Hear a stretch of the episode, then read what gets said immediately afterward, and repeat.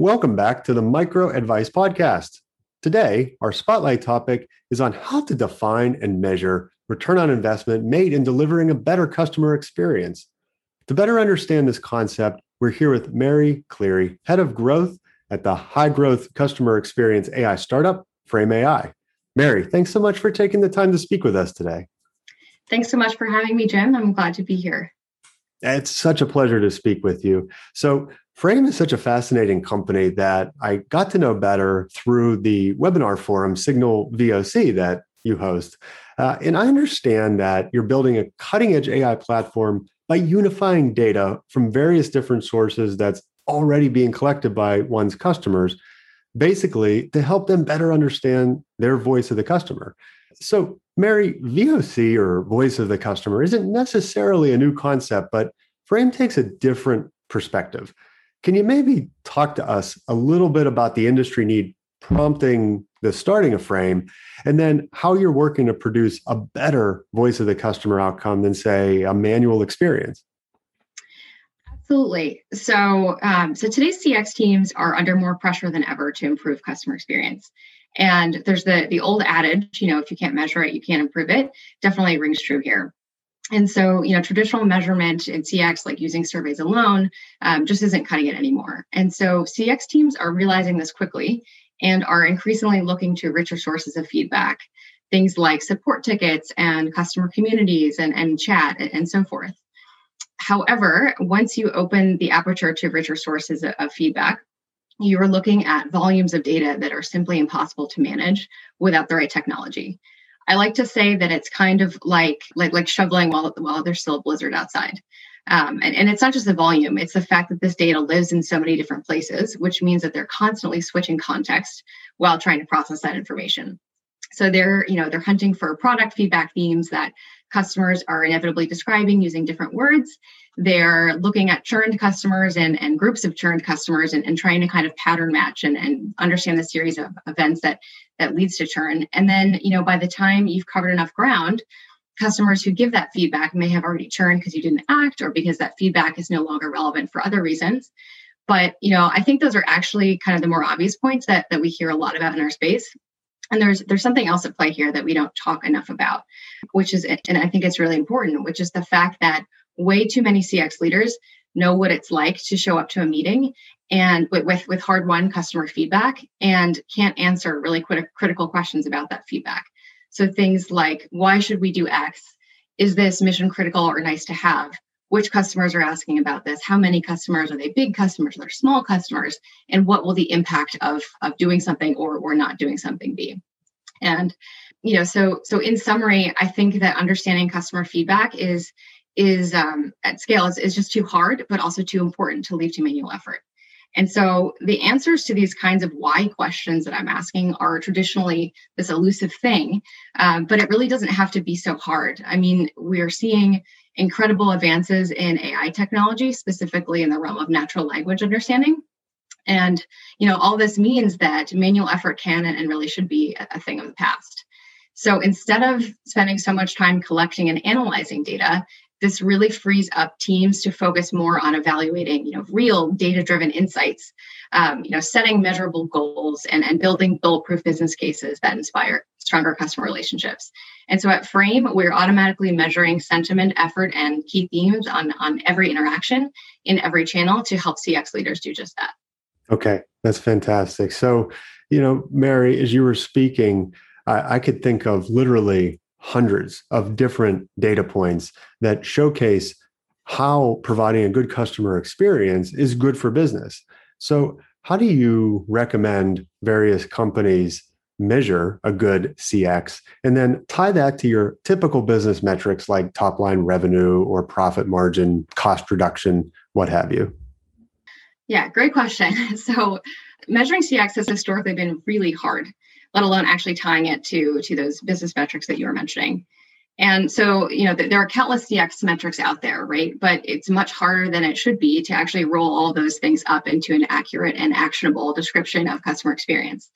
And the problem is that most of those metrics are pretty insufficient proxies for, for the goals that CX teams have. And so they end up with this kind of kitchen sink approach to, to measurement.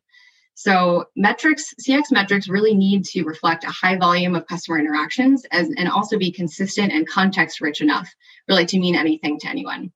So the first step is strengthening CX measurement.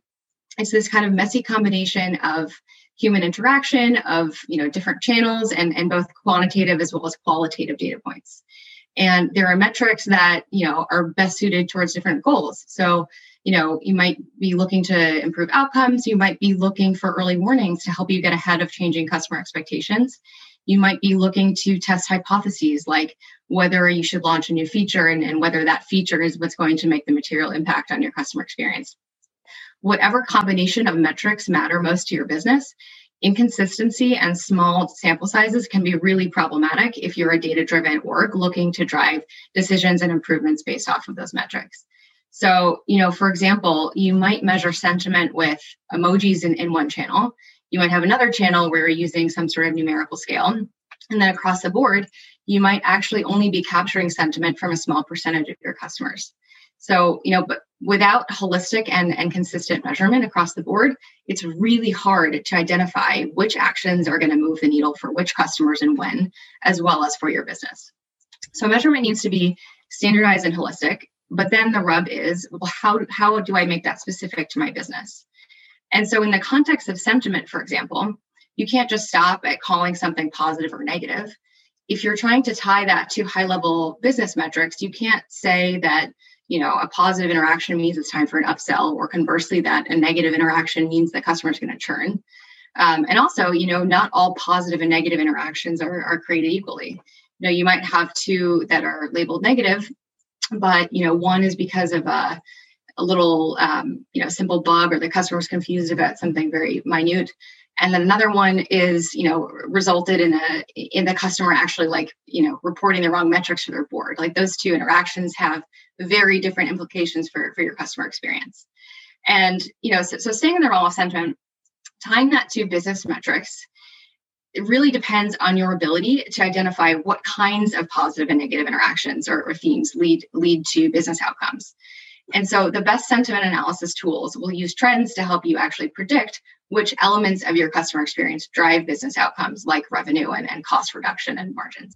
Okay, fascinating stuff. So, uh, what specific data elements do you see as the biggest factors in changing the course of a customer experience? You, you, you touched on that a little bit in your response, but you know, basically, what can companies must have, or what really should they focus on understanding when incorporating or building a customer first strategy to achieve a, a specific return on investment? Yeah, so starting from kind of raw materials or, or where the data elements come from, unstructured data for, for sure. So over 80% of your customer feedback is, is unstructured. And unstructured can be organic or solicited, such as kind of the, the free-form comments that accompany surveys. So I'll say that unstructured organic feedback in particular is an especially critical ingredient of any CX strategy. So organic feedback is the feedback that customers regularly volunteer in the channels that you make available to them. So again, these, these sources of feedback I was mentioning earlier. So things like support tickets and, and web chat and user forums and you know even in some cases things like shared Slack channels. It's really the culmination of all of those. How do I? Is there an easier way to? Um, you know, I wish I could. It wasn't obvious that type statements that can really make or break your customer experience. And so this has historically been dark data or, or, data that's too difficult to understand for the very same reasons we discussed that so many CX teams are overburdened with manual effort. It's also available in real time, it's already available at your fingertips, but most importantly, it's the most accurate and holistic source of, of the things that CX teams need to measure to, to impact CX, right? So, so those are sentiment and, and effort and, and key themes. So coming back to measuring CX and tying it to business outcomes, CX measurement must be grounded in organic feedback. And, you know, at the risk of stating the obvious, it's never been more important to understand customer sentiment, and failing to do so has unfortunate consequences. But what's different here is that enlisting the help of natural language understanding technology means you can understand the sentiment of all of your customers. So that means every verbatim from every user across your customer base in every channel, and not just the small percentage that answered a survey. But more important than sentiment itself is what is driving that sentiment or why does the customer feel that way? And, you know, are they upset about a, a billing snafu? Are they just delighted that your support team just saved them a lot of time and anxiety with an awesome workaround? You know, are they confused by a new product release and perhaps prefer the earlier version? Um, so things like that, and then then effort as well is is essential to understand. You know, you can have super high product usage and you know amazing CSMs who guide your customers toward toward outcomes, but the effort that customers expend in pursuit of those outcomes is is really important because if there's an easier way to get the same result, then they will find it. And so, you know, the last thing is, is themes too. Um, you know, so many moving parts in customer experience. And in the context of sentiment and effort, understanding themes can really help you make those specific decisions about what needs to be improved. So, if you discover that a lot of negative sentiment comes from perhaps a bug in your export functionality, you might want to set a goal that measures not only, you know, reduced mentions of customers bringing up the, the bug in the export functionality, but alongside that, a an increase in sentiment and a reduction in effort when those do when those things do arise. Okay, perfect. So that's some fantastic hard data elements that you brought up there. Are there any maybe intangibles that you would consider un- or uncovered whenever predicting or dictating what type of metrics define a good customer experience? Yeah, so you know, I think that the ability to harness organic feedback really represents a, a, real step change in the types of things that CX teams are able to measure, understand, and improve about their customer experience. I think the true test of whether CX measurement is effective is can it drive better decisions, actions, and outcomes, both today as well as in the longer term? So, you know, I often think about uh, a weather forecast as an example of something that's measured well.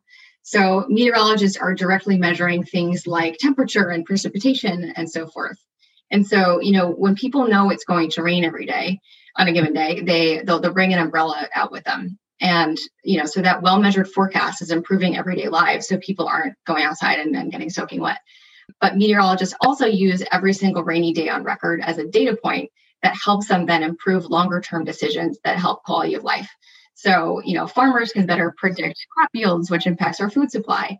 And um, public safety organizations can help anticipate and prepare for for wildfires in the event that you know in, in drier uh, types of regions.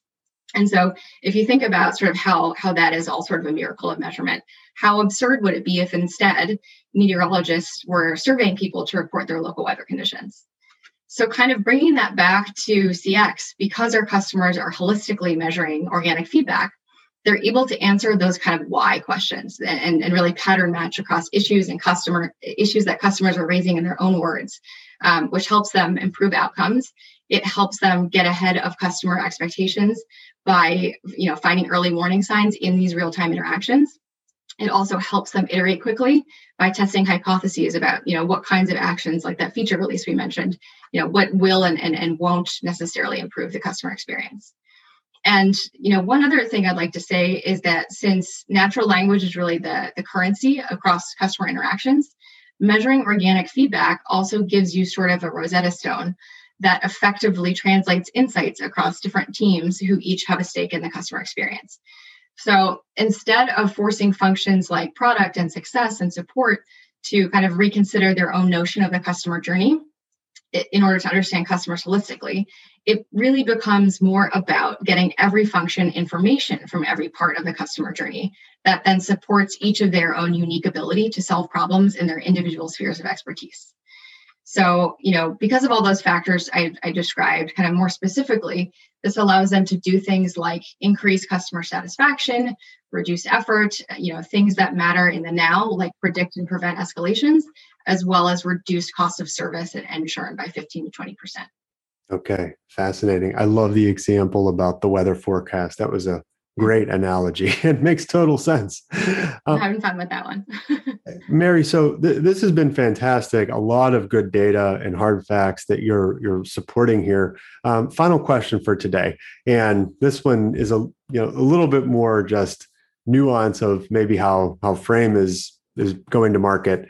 So yeah, I, I've heard that a lot of leaders know AI is the future and want to invest in AI, but they're leery because they're putting their faith in an algorithm which may, in, in some cases, kind of be a black box, eh, you know, where you really don't understand it, but everybody's doing it. So you have to jump on this train. How does Frame or how have you seen best practices to overcome this perception with leadership that, hey, this is a good tool, it works, and it provides a better insight than maybe some manual effort?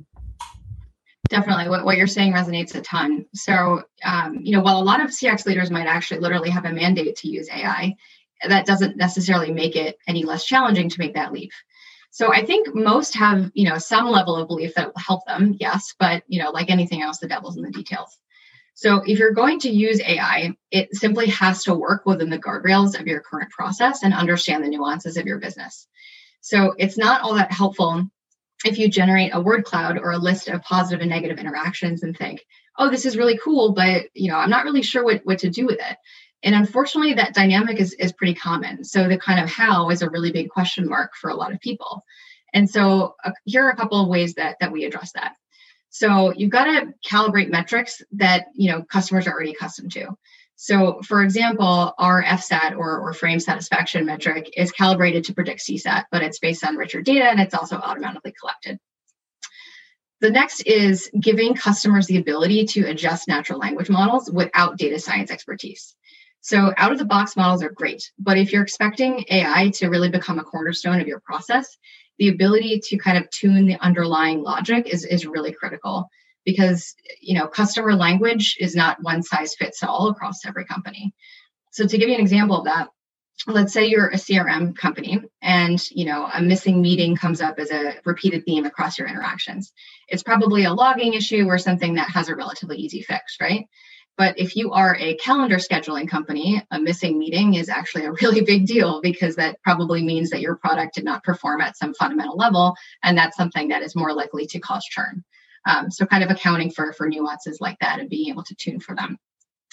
The last thing I'll say is you really need infrastructure to actually do something about the insights that you're gathering because insights alone won't, you know, impact your customer experience. So it needs to be super clear, you know, who needs to do what to whom and when and why. Otherwise, insights are just going to end up on the too hard pile. And so we address this with intelligent integrations that deliver sufficient context and detail to stakeholders who are then accountable for, for next best actions. And, you know, last thing I'll, I'll, say is if the point of using AI is to understand customer feedback at scale while reducing manual effort and driving better decisions, it's really important to thoroughly understand what the actual experience will be. Ah, that's fantastic. Mary, thank you so much for this amazing insight. Thank you so much, Jim, for having me. This was great and pleasure to see you as always. Likewise. And thank you all for listening. If you have any thoughts on a customer experience topic, please feel free to drop me a line on LinkedIn. As always, please subscribe to the YouTube channel, Spotify, and iTunes, seeking micro advice for this and many other great customer experience tips and tricks. Have a great week. Bye now.